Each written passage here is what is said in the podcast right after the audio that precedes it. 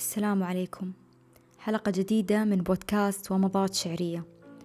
اليوم في الحلقة سألقي على مسامعكم بعض من قصائد الشاعر أبي فراس الحمداني. أتمنى أن تنال على استحسانكم.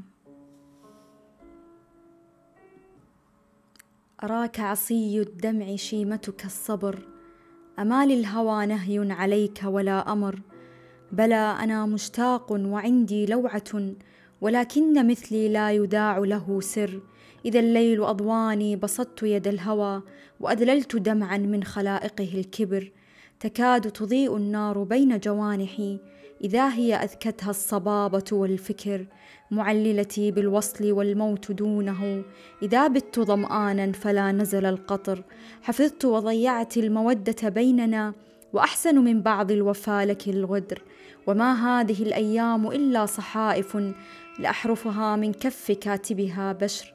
بنفسي من الغادين في الحي غادة. هواي لها ذنب وبهجتها عذر. بدوت وأهلي حاضرون لأنني أرى أن دارا لست من أهلها قفر. وحاربت قومي في هواك وإنهم وإياي لولا حبك الماء والخمر. وفيت وفي بعض الوفاء مذلة لإنسانة في الحي شيمتها الغدر. تسائلني من أنت وهي عليمة؟ وهل بفتى مثلي على حاله نكر؟ سيذكرني قومي إذا جد جدهم وفي الليلة الظلماء يفتقد البدر. فإن عشت فالطعن الذي يعرفونه وتلك القنا والبيض والضمر الشقر. وإن مت فالإنسان لا بد ميت وإن طالت الأيام وانفسح العمر. ولو سد غيري ما سددت اكتفوا به وما كان يغلو التبر لو نفق الصفر.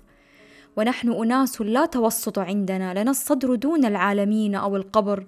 تهون علينا في المعالي نفوسنا ومن خطب الحسناء لم يغلها المهر. أعز بني الدنيا وأعلى ذوي العلا وأكرم من فوق التراب ولا فخر. أما لجميل عندكن ثواب؟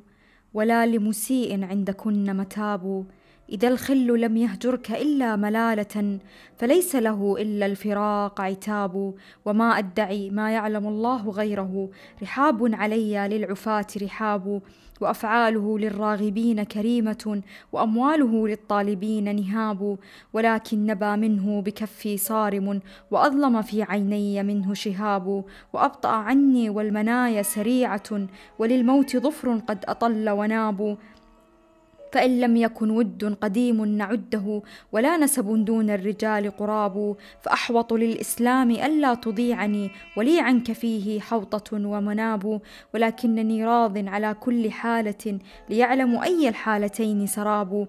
وما زلت أرضى بالقليل محبة لديك ومن دون الكثير حجاب. وقد كنت أخشى الهجر والشمل جامع وفي كل يوم لفتة وخطاب. فكيف وفيما بيننا ملك قيصر وللبحر حولي زخرة وعباب أمن بعد بذل النفس فيما تريده؟ أجاب بمر العتب حين أجاب فليتك تحلو والحياة مريرة وليتك ترضى والأنام غضاب وليت الذي بيني وبينك عامر وبيني وبين العالمين خراب. إذا صح منك الود فالمال هين وكل الذي فوق التراب تراب. فيا ليت شربي من ودادك صافيا وشربي من ماء الفرات سراب. إلى هنا انتهت الحلقة. إلى اللقاء.